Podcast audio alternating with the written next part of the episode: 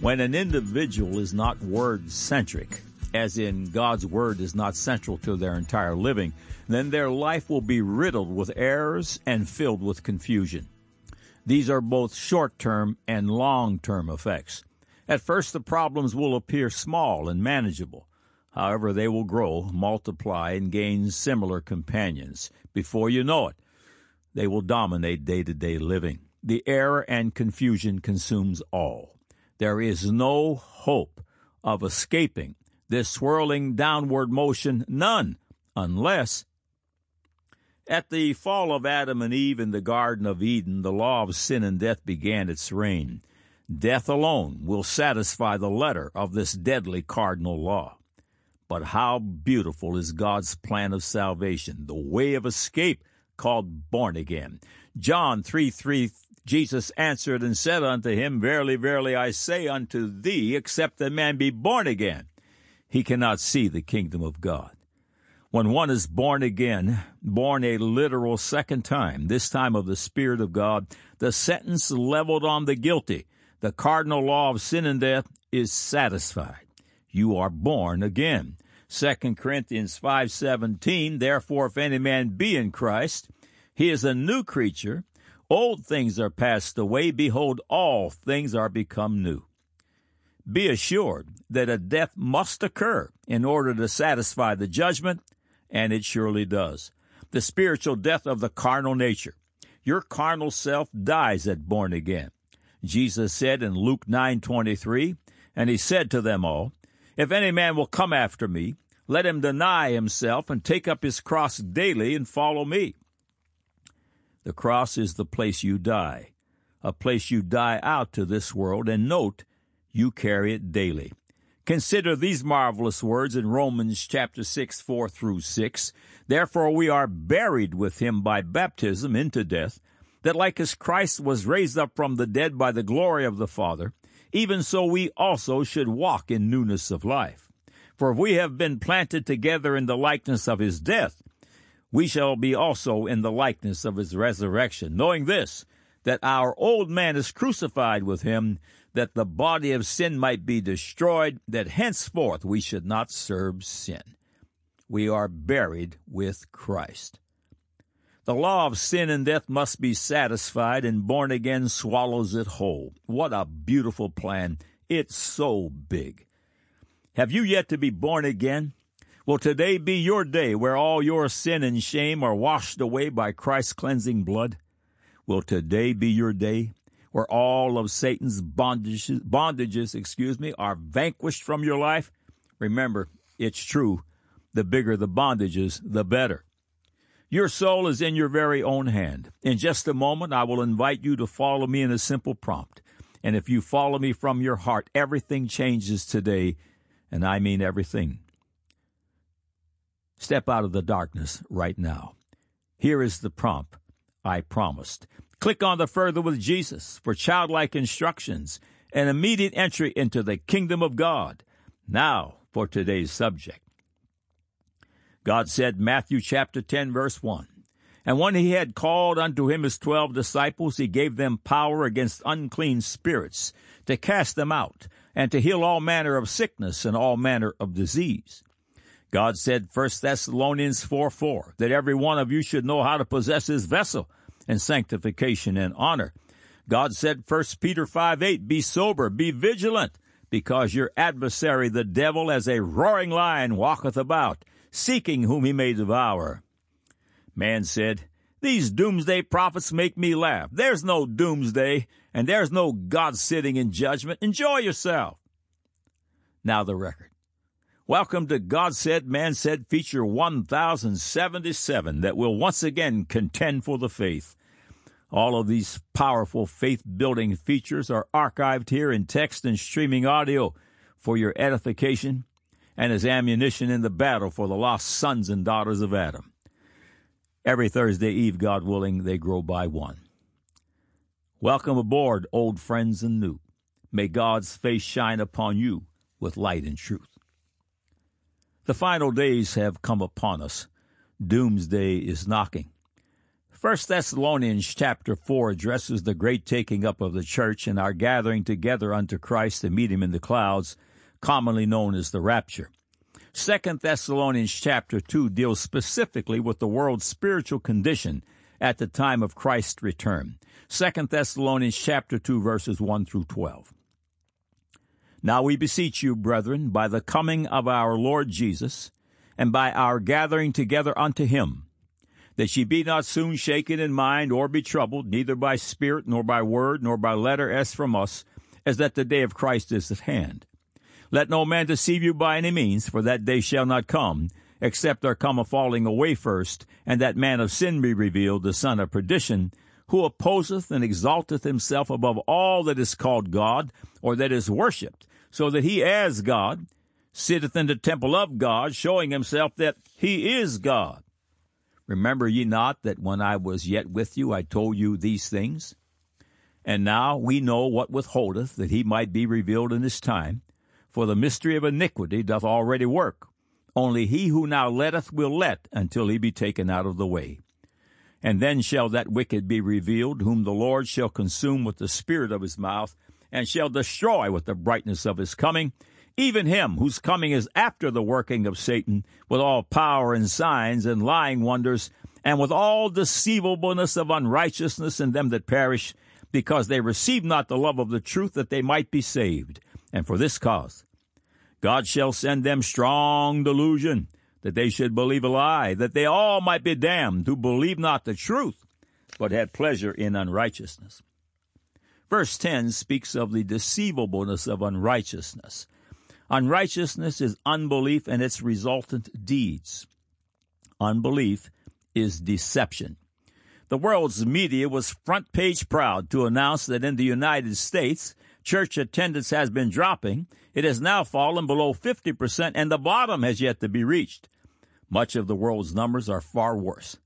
One of the signs of the end of the world described in verse 3 above is the falling away, and be assured that this falling away is in play. The deceivableness of unrighteousness has, for example, created the theory of evolution, the God of the academics, and evolution leads the devil's spirit of bastardy. Devil possession abounds at every level. The following excerpts are from the God said, man said feature, What the World Needs Now, Casting Out Devils.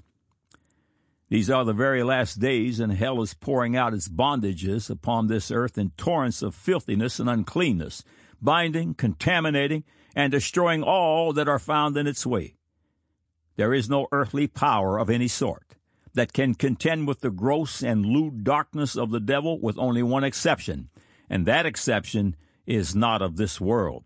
That exception is the blood covered champion of Golgotha, Jesus Christ the righteous, who triumphed exceedingly over Satan and even now possesses the keys of hell and death Revelation chapter 1 verse 18. Satan, the devil, has been spoiled and cast out of heaven by this Almighty Christ, and this King of glory alone can deliver the sons and daughters of Adam who have been sold into sin, he alone. These are the last days. And according to the book of Daniel, one of the signs is that wickedness will come to a fool. But be advised, Romans 5:20 reads, "But where sin abounded, grace did much more abound. Those stepping in the light will participate in an outpouring of God's Spirit, even the very latter rain, with unduplicated and staggering global results. An ongoing warfare between light and darkness shall accelerate faster and faster and more ferocious, and will not relent until the very world ending as we know it battle of Armageddon. Word walkers, prepare to engage the soldiers of damnable heresy, not with guns and bombs, but with childlike faith that worketh by love. This alone is Satan's greatest fear. The UK Telegraph, September 26, 2016 headline reads, Leading U.S. exorcists explain huge increase in demand for the rite and priests to carry them out. Headline August 2016, WND.com reads, U.S. alarm, unprecedented demonic outpouring. An excerpt from pastor and author Carl Gallups follows. Because of modern technology, the whole world sees these demonic displays one after the other, the pastor said. We are under the prophesied demonic deluge. The problem is it is so in your face that few actually see it. There is such a technological saturation of evil from entertainment mediums to virtual fantasy porn that a normalcy bias kicks into overdrive. And Gallups concluded ominous, uh, ominously uh, what modern Christians are witnessing is nothing new. It's kind of like the days of Noah, he said. Everyone just ate and drank, even though their judgment was staring them in the face, just like Jesus warned. The lion of prophecy is roaring. I wonder if anyone actually hears it. End of quote. A monster spiritual bondage, which is the elephant in the room, is academic devils that bind the minds of those who refuse to retain God in their knowledge. Deadly academic devils enter through the door of unbelief, possessing receptive human bodies, driving them to that which is unseemly, embracing atheism, evolution, or evolution, as it is pronounced in England, homosexuality, and all manners of perversion. While reading Romans 1 18 through 28, keep in mind that unrighteousness is unbelief and its resultant deeds. For the wrath of God is revealed from heaven against all ungodliness and unrighteousness of men who hold the truth in unrighteousness. Professing themselves to be wise, they became fools, and changed the glory of the uncorruptible God into an image made like the corruptible man, and the birds, and four footed beasts, and creeping things. Wherefore God also gave them up to uncleanness, through the lust of their own hearts, to dishonor their own bodies between themselves who changed the truth of God into a lie and worshiped and served the creature more than the Creator who is blessed forever. Amen. For this cause, God gave them up unto vile affections, for even their women did change the natural use into that which is against nature. And likewise also the men, leaving the natural use of the woman, burned in their lust one toward another, men with men, working that which is unseemly and receiving in themselves that recompense of their error which was meet. And even as they did not like to retain God in their knowledge, God gave them over to a reprobate mind to do those things which are not convenient. The absolutely ludicrous is embraced when one refuses to retain God in his knowledge. These individuals are given over to reprobate minds, which by definition means worthless. We were created not only as physical beings. When God breathed the spirit of life into our nostrils, we became living souls. Man was created with a direct physical spiritual interface that is not optional. We are physically and spiritually, and interaction between the two dimensions is constant. In the very beginning, Adam and Eve were immortal and lived in a place called paradise a place where only one voice was heard, God the Creator's voice. One day a second voice began to speak, and this voice contradicted the first voice. The second voice was Satan's voice, the destroyer, the antithesis of the first. We have been created to hear voices and to interact. In 1 Kings 19:12 it is described as a still small voice. You'll often hear the born again say, God spoke to me, and be assured, the camp of the second voice also hear voices, not always audible, but always heard. Concerning voices and the redeemed, Jesus said in John 10 27, My sheep hear my voice, and I know them, and they follow me. God has constructed laws of physical to spiritual interaction, laws that the spiritual entities cannot abridge. 1 Peter 5 8, be sober, be vigilant, because your adversary the devil as a roaring lion walketh about seeking whom he may devour. The verse reads, whom he may devour and not whom he can. Satan needs permission to devour, and his permission is the open door of disobedience. The final plague of Egypt during Israel's deliverance from Egyptian bondage was the slaying of the firstborn. The firstborn of man and beast were to be destroyed in all of Egypt, and the only place of safety was declared in Exodus 12:23. For the Lord will pass through to smite the Egyptians, and when he seeth the blood upon the lintel and on the two side posts, the Lord will pass over the door, and will not suffer the destroyer to come in unto your houses to smite you. Note that the destroyer needed permission. During the time of the final plague, those who remained in the blood bought house were safe from the destroying angel. When Satan the destroyer sees the blood of Christ that, ha- that has washed away the sins of the redeemed, he must pass over. 1 Corinthians 5 7 reads, For even Christ our Passover is sanctified for us. Satan does not have permission to destroy the blood bought soul. The rules of physical to spiritual engagement are revealed in Job 1 8 through 10. And the Lord said unto Satan, Hast thou considered my servant Job, that there is none like him in the earth, a perfect and an upright man, one that feareth God and escheweth evil? Then Satan answered the Lord and said, Doth Job fear God for naught? Hast not thou made an hedge about him, and about his house, and about all that he hath on every side? Thou hast blessed the work of his hands, and his substance is increased in the land. Satan refers to a hedge of protection that blocks him from damaging Job. That hedge is made of faith in God and obedience to his word. When the hedge is down, when the door is open, Satan has the green light to damage and, in some cases, even possess the physical bodies of mortals. Much of the ministry of Jesus Christ involved casting devils out of individuals. 2 Corinthians 2:11 speaks of Satan's subtleties. Lest Satan should get an advantage of us, for we are not ignorant of his devices.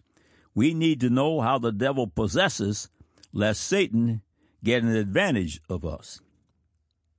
Satan has a host of unclean spirits, and each has its unique traits, but keep in mind that these spirits must kill, steal, and destroy. For example, there is the spirit of unbelief, the spirit of lust, the spirit of jealousy, a lying spirit, and on and on, each with its own peculiar traits that are easily identifiable. All of Satan's spirits must kill, steal, and destroy in the present and for eternity, but Jesus Christ gives the children of faith power over unclean spirits. Matthew 10 verse 1, and when he had called unto him his twelve disciples, he gave them power against unclean spirits, to cast them out, and to heal all manner of sickness and all manner of disease. Noah Webster defines unclean in this context as adultery of the heart consisting of inordinate and unclean affections. The word unclean in the New Testament is also associated with a spiritual contagion, and this spirit will affect others by association. Consider the homosexual spirit and how it affects the humans it possesses. It affects their walk, their talk, their desires and proclivities, and these traits are common to all who are possessed by it, and they are easily recognized. As you read some of the latest issues concerning the present human dilemma, keep in mind that unclean spirits are contagious. The headline in the November 28, 2018 post on psychologytoday.com reads, Why is transgender identity on the rise among teens? Excerpts follow. Transgender identity is characterized by experiencing distress with an inability to identify with one's biological sex, usually prompting a desire to live one's life as the opposite sex. In the DSM 5, the standard classification of mental disorders used by mental health professionals, this condition is known as gender dysphoria. Transgender identity is now reported among young natal females at rates that clearly exceed all known statistics to date. In a recent survey of 250 families whose children developed symptoms of gender dysphoria during or right after puberty, Lisa Littman, a physician and professor of behavioral science at Brown University, found that over 80% of the youth in her sample were female at birth. Littman's study reported many other surprising findings. To meet the diagnostic criteria of gender dysphoria, a child typically needs to have shown observable uh, characteristics of the condition prior to puberty, such as a strong rejection of typically female or masculine toys or a strong resistance to wearing typically feminine or masculine clothes. Again, 80% of the parents in the study reported observing none of these early signs in their children. The plot thickens again. First, many of the youth in the survey had been directly exposed to one or more peers who had recently come out as trans. Next, 63.5% of the parents reported that in the time just before announcing they were trans, their children had exhibited a marked increase in internet and social media consumption. Following uh, popular YouTubers who discussed their transition, thus emerged as a common factor in many of the cases. Among the youth came out an increase in distress, conflict with parents, and voiced antagonism towards heterosexual people and non-transgender people, known as cis or cisgender, uh, was also frequent, frequently reported. This animosity was also described as extending to males, white people, gay and lesbian non-transgender people. The view adopted by trans youth, as summed up by one parent, seemed to be that, in general, cisgendered people are considered evil and unsupportive regardless of their actual views on the topic. To be heterosexual, comfortable with the gender you were assigned at birth, and non-minority places you in the most evil of uh, categories with this group of friends. Statements of opinions by the evil cisgendered population are considered phobic and discriminatory and are generally discounted as unenlightened. Parents further reported being derogatorily called breeders by their children or being routinely, routine, routinely harassed by children who played pronoun police. The observation that they no longer recognized their child's voice came up time and time again in parental reports. In turn, the eerie similarity between the youth's discourse and transpositive online content was repeatedly emphasized. Youth was described as sounding scripted, reading from a script, wooden, like a form letter, verbatim, word for word, or practically copy and paste. Littman raises cautions about encouraging young people's desire to transition in all instances. From the cases reviewed in her study, she concluded what she terms rapid onset gender dysphoria appears to be a novel condition that emerges from cohort and contagion, effects and novel social pressures. The notion reported by parents that the ROGD appears to be scripted is also telling. Medical anthropologists describe the process of outsourcing negative feelings to cultural narratives and symptoms of beliefs as idioms of distress. This belief, uh, the, these beliefs can be practically grounded in science and biology, as is the case with current brain-based mental health culture, or not at all, as in the case of cultures that explain mental illness through the idiom of spirit possession. When extreme forms of distress and coping arise through novel social pressures and spread through implicit imitation, strange ep- epidemics of mass uh, psychogenic illnesses have been documented. These have extended to dancing plagues, uh, possession uh, epidemics uh, on factory floors, Fugue states or epidemics of face twitching, these conditions are described as psychogenic, originating in the mind when no underlying physical cause can be determined. End quote. The September 14, 2018 issue of The Week ran this headline A Transgender Studies Non PC Conclusion. Excerpts follow. A Brown University researcher has come to a stunning conclusion about transgender youth one that the university is now trying to censor, said Joy Pullmann. The explosion of the number of teens, especially girls, who suddenly come to believe they are transgender, the study found, may be the result of social contagion linked to having friends who identify as transgender and obsessively viewing YouTube videos about transgender youth.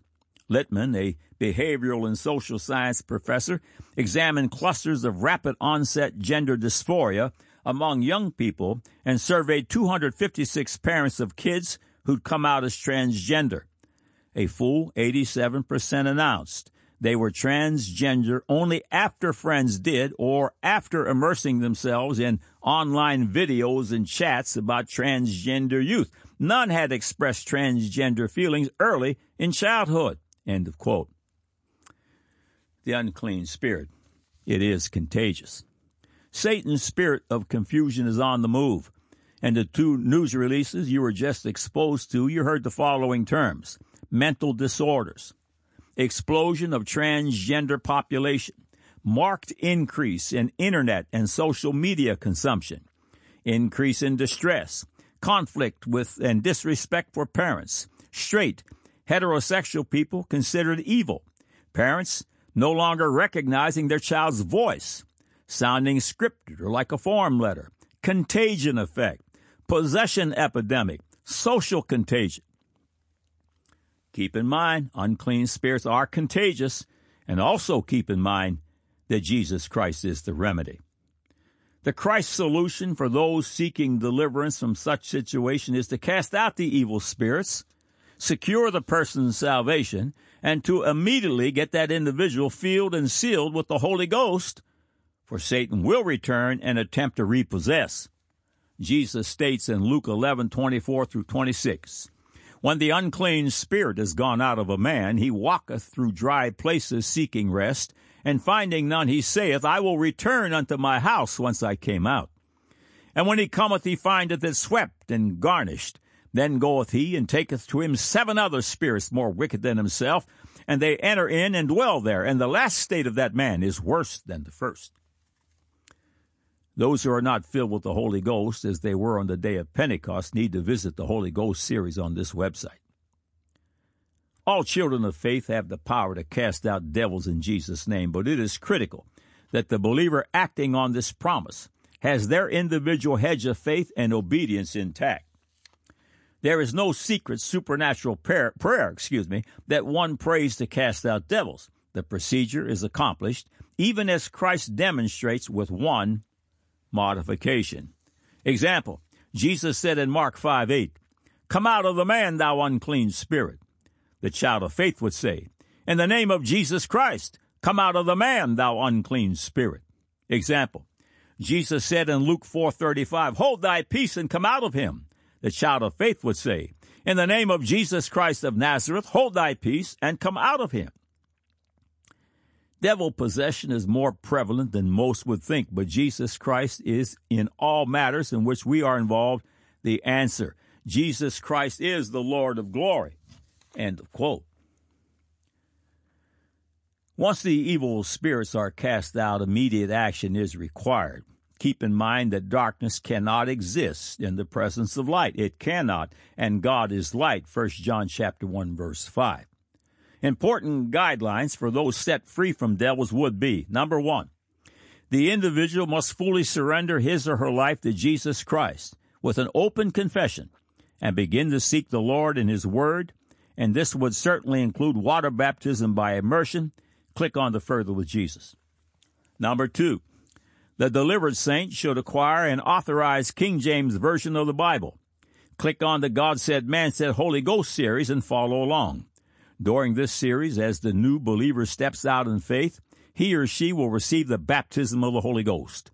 When the devils return to inhabit, they will see the Holy Ghost, no vacancy sign. Number three, the newly delivered saint must remove all unclean things that are in his or her control from his or her home, vehicle, and workplace. A short list would include alcohol, social media and or smartphones, drugs, witchcraft and satanic elements, things to do with the occult such as horoscopes, Ouija boards, literature and the like, pornography, antichrist ap- academic literature, TV programs, internet use, and radio programs that should be censored, and God will lead. Four, the newly set free believer should read the Word of God daily, for example, morning, noon, and evening. Beginning in Matthew, a good rule of thumb is to spend as much time eating the bread of life as one spends eating food and snacks. Attend a true full gospel church at least twice a week. Tell others about the love of Christ. Separate from sinners and fellowship with the born again. The children of God have the power to cast out devils in Jesus' name. The world needs us now. End of quotes. The unclean spirit is highly contagious, like COVID or the flu, and can just as surely prove deadly. A massive global drive is afoot to defile all that is God, and this effort leads to utter destruction to doomsday. It's knocking at the door, and it's coming for our children. A publication of Hillsdale College Imprimis, which has over 5.8 million monthly readers, published a feature in June 2021 titled Gender Ideology Run Amok. The article was adapted from a speech given by Abigail Shrier at the Hillsdale College National Leadership Seminar. Miss Shrier's biographical introduction reads Abigail Shrier is a journalist and author. She received her AB from Columbia College, where she was a Euretta J. Kellett Fellow, her B. Phil from the University of Oxford, and her J.D. from the uh, Yale Law School, where she was a Coker Fellow. A member of the Board of Advisors of the Foundation Against Intolerance and Racism, she has written for numerous publications, including City Journal, Newsweek, Real Clear Politics, The Federalist, the New York Post, and the Wall Street Journal. She is the author of Irreversible Damage The Transgender Craze Seducing Our Daughters. The following paragraphs are from Dr. Shrier's Hillsdale College speech. In 2007, America had one pediatric gender clinic. Today, there are hundreds. Testosterone is readily available to adolescents from places like Planned Parenthood and Kaiser often on a first visit without even a therapist note. How do we get to this point? How is it that we are all supposed to pretend that the only way you can know I'm a woman is if I tell you my pronouns? How did we get to an America in which a 13 year old in the state of Washington can begin gender affirming therapy without her parents' consent? How do we get to an America in which a 15 year old in Oregon can undergo top surgery, elective double mastectomy, without her parents' permission. And what can we do about it? To understand how we got to this point, it is useful to begin by considering gender dysphoria, the feeling of severe discomfort in a person's biological sex. Gender dysphoria is certainly real. It is uh, also exceedingly rare. It afflicts about one tenth of 1% of the population, most of whom are male. The typical first step in treatment administered to these kids is puberty blockers, which shut down the part of the pituitary gland that directs the release of hormones catalyzing puberty. The most common of, these drugs is Lupron, uh, whose original purpose was the chemical castration of sex offenders. To this day, the FDA has never approved this drug for halting healthy puberty. One has to wonder why a parent or a doctor would take measures to stop a child's puberty, given that even a child with genuine gender dysphoria would most likely outgrow that condition if left alone. Some argue that it is traumatizing to let children go through puberty of the sex to which they do not wish to belong. But in many cases, puberty seems to have helped children overcome gender dysphoria. The truth is that there is no satisfying answer, given that scientists have no way of predicting which children will outgrow the dysphoria on their own and which won't. Proponents of affirmative care also argue that allowing puberty to occur is dangerous because suicide rates for trans identified youth and trans adults are very high. Therefore, they say we need to start treating children with gender dysphoria as soon and as dramatically as possible. Yet there are no good long term studies indicating that puberty blockers cure suicidality or even improve mental health. Nor are these studies there, nor are there studies, excuse me, that show puberty blockers are safe or reversible when used in this manner. What we do know is that puberty blockers prevent the development of secondary sex characteristics, sexual, matur- sexual maturation, and bone density. Indeed, because of the in- inhibition of bone density and other risks, doctors don't like to keep children on puberty blockers for more than two years. We also know that in almost every case, when a child's healthy puberty is medically arrested, placing the child out of step with his or her peers, that child proceeds to cross sex hormones. And when puberty blockers and cross sex hormones are administered to a girl, she becomes infertile she may also have permanent sexual dysfunction given that her sex organs never reach adult maturity. Given this, the claims made by so many doctors and gender activists today that these medical transition measures for children are safe and reversible, that they are a pause button without serious downsides, are not only dishonest, but destructive. We would not accept this sort of glib salesmanship in any other area of medicine.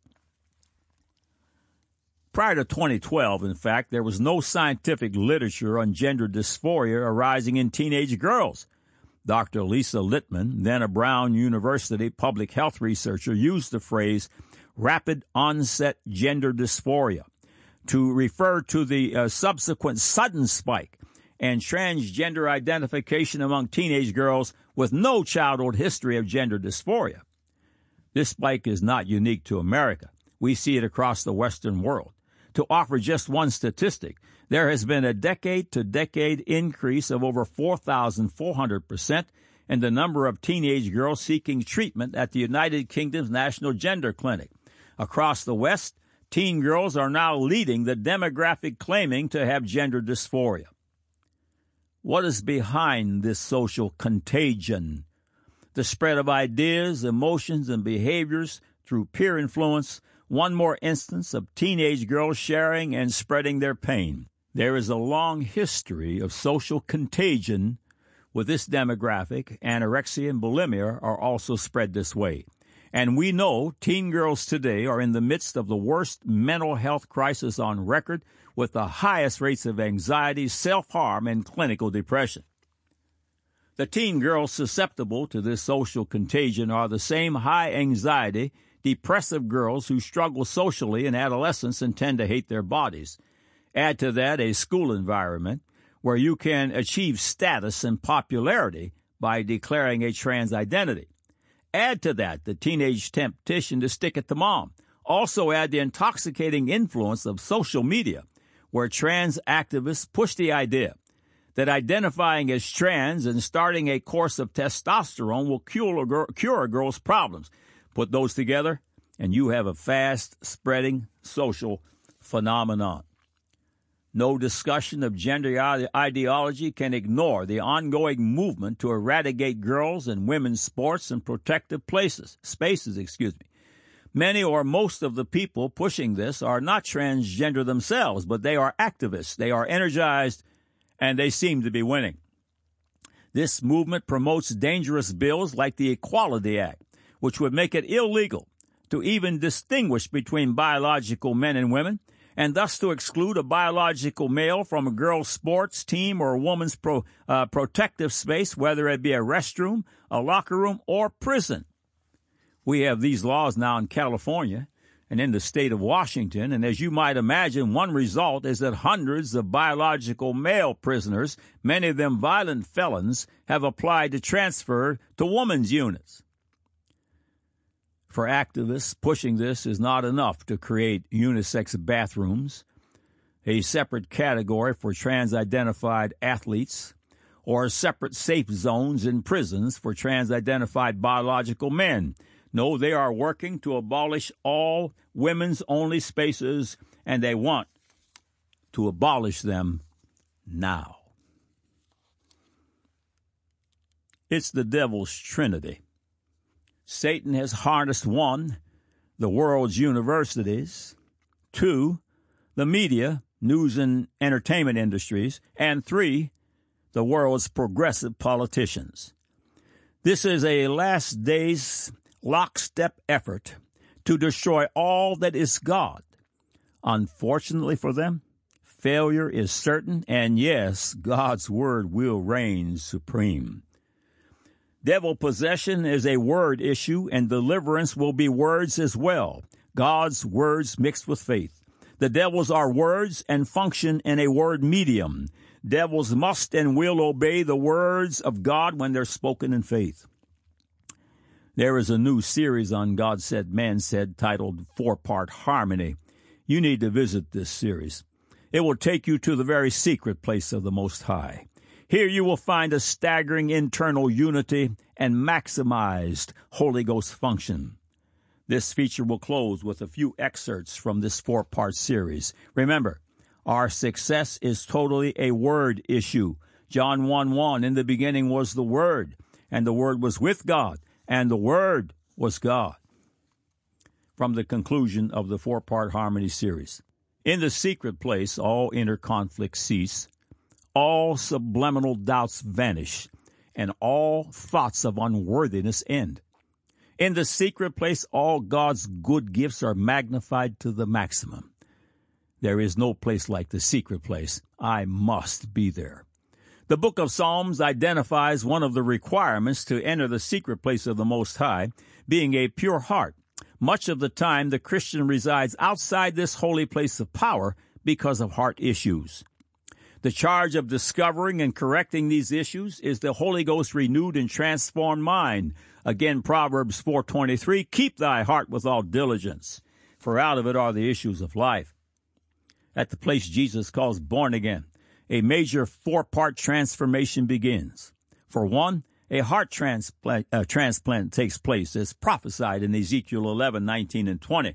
At the same time, the soul is saved, and the Holy Ghost enters in and begins renewing of the mind. Then the conversation begins. The Holy Ghost renewed mind must inspect the heart frequently in order to keep it pure. A pure heart is required to sit in God's secret place but you'll be surprised at how doable a pure heart really is. The following four steps will demonstrate how beautifully simple it is. Number one, get before God and bring praise and thanksgiving. Maybe even sing a godly song. Then ask Him to reveal the problems in your heart one at a time. Number two, imagine your heart as a walk in pantry with its shelves stocked with various spiritual things. Walk in, turn on the light. Number three, you will have Holy Ghost eyes. Consider what is on each shelf and take inventory. One shelf may hold bitterness. Bitterness is an evil spirit, a serpent, the devil. Someone has harmed you or offended you, and this bitter spirit, which has lips, hands, teeth, and feet, has found a place in your heart. Bitterness is deadly, always justifiable in the natural mind, but never with God. If you have found bitterness on the shelves of your heart, your heart is not pure and you are not sitting in God's secret place of great joy. Number four, it's time to start speaking. It's time to speak to the heart. Your Holy Ghost renewed mind will transform the situation as you speak to your heart the Word of God mixed with faith. Here is a demonstration of the process of heart purification, and it always works. Thou spirit of bitterness in my heart, by the power of Jesus Christ, I charge you to come out and do not return. It is written, and I write these words upon the table of my heart. Hebrews chapter 12, verse 15. Looking diligently, lest any man fail of the grace of God, lest any root of bitterness springing up trouble you, and thereby many be defiled. It is written, and I write these words upon the table of my heart. Matthew 5, 44. But I say unto you, love your enemies. Bless them that curse you. Do good to them that hate you, and pray for them which despitefully use you and persecute you. It is written, and I write these words upon the table of my heart. Mark 11, 25 and 26. And when ye stand praying, forgive if ye have aught against any, that your Father also which is in heaven may forgive you your trespasses. But if ye do not, if ye do not forgive, neither will your Father which is in heaven forgive your trespasses. Our Lord Jesus Christ, after suffering the ultimate deadly evil at the hands of men, said in Luke 23 34, Father, forgive them, for they know not what they do. And they parted his raiment and cast lots. Now, you're going to plug in a name. I'm going to say, I forgive, and then there's going to be a blank space, and you plug in a name. I forgive. In Jesus' name, I even love my enemies. Thank you, Father, for the power and authority of your word that purifies my heart. Hallelujah. I am clean. You have destroyed that deadly serpent of bitterness, hatred, and unforgiveness from the shelves of your heart's pantry. You have cleansed the area of your heart by the washing of the water of the word. Do note that if you do not forgive, you are not forgiven, and you do not sit in the secret place of God. In the secret place is mercy, grace, and forgiveness. You have destroyed that deadly serpent of bitterness, hatred, and unforgiveness from the shells of your heart's pantry. You have cleansed the area of your heart by the washing of the water of the Word. Do note that if you do not forgive, you are not forgiven, and you do not sit in the secret place of God. In the secret place is mercy, grace, and forgiveness. It is where all good things live, and here they are magnified to the max. Other evils, such as covetousness, fear, slothfulness, depression, lust, and more are eradicated just as demonstrated. Four part harmony makes us one with the Father and the Son, and all by the quickening power of the Holy Ghost. Here, your inner conflicts end. Here, your absolutes will be absolutely absolute.